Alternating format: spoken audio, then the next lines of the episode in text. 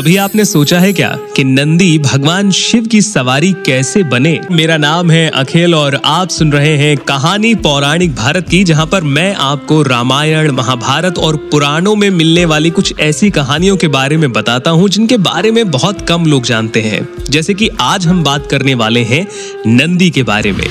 आप जब भी शिव मंदिर गए होंगे, आपने नंदी की पूजा ज़रूर की होगी। आपने नंदी के कान में अपनी मन्नत भी कही होगी, ताकि उस मन्नत को नंदी भगवान शिव तक पहुँचा सके। ऐसा बहुत सारे कल्चर्स में किया भी जाता है। लेकिन क्या आपने कभी सोचा है कि नंदी कैसे और किस तरह से भगवान शिव की सवारी बने?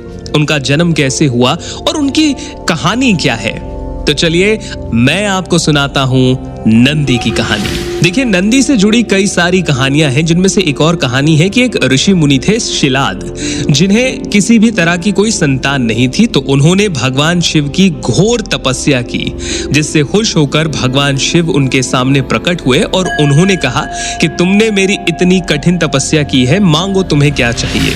तो शिलाद ने सिर्फ़ उनसे कहा कि मुझे कोई संतान नहीं है, मुझे सिर्फ़ एक संतान चाहिए। भगवान शिव मुस्कुराए और उन्होंने कहा, ऐसा ही होगा। ये कहकर वो अपने धाम कैलाश वापस लौट गए। कुछ समय के बाद शिलाद के घर में एक नन्हा मुन्ना प्यारे से बच्चे ने जन्म लिया। शिलाद ने हर तरीके से उस बच्चे को पाला। उसे वो सारे गुण दिए जो एक पिता अपने पुत्र को देता है। शिलाद ने उस पुत्र का नाम नंदी रखा।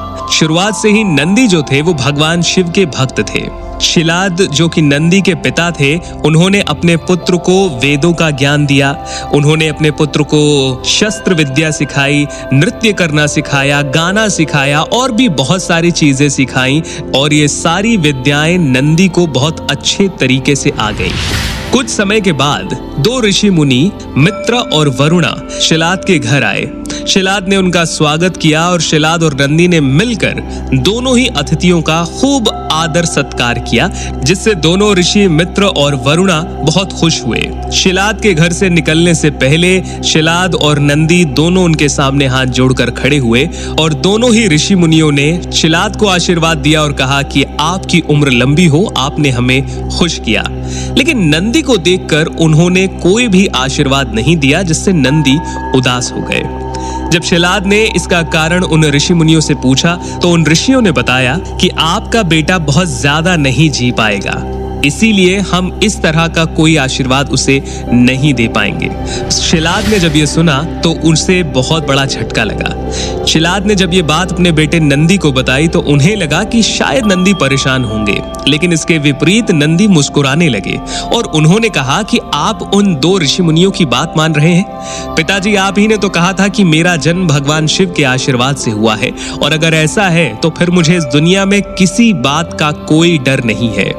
इसके बाद नंदी ने भुवना नदी के पास भगवान शिव की तपस्या करना शुरू किया, जिससे प्रसन्न होकर भगवान शिव उसके सामने प्रकट हुए। भगवान शिव ने कहा कि, नंदी, आँखें खोलो और बताओ तुमको क्या चाहिए? और नंदी ने बड़े ही प्यार से कह दिया कि, प्रभु, मैं हमेशा आपके साथ रहना चाहता हूँ। शिव जी मुस्कुराए और इसी के बाद से नंदी हमेशा भगवान शिव के साथ रहने लगे। देखिए, नंदी की शुरुआती ज़िंदगी से जुड़ी बहुत सारी कहानियाँ हैं और उनमें से एक कहानी ये भी है जो मैंने आज आपको सुनाई, कहानी पौराणिक भारत की में।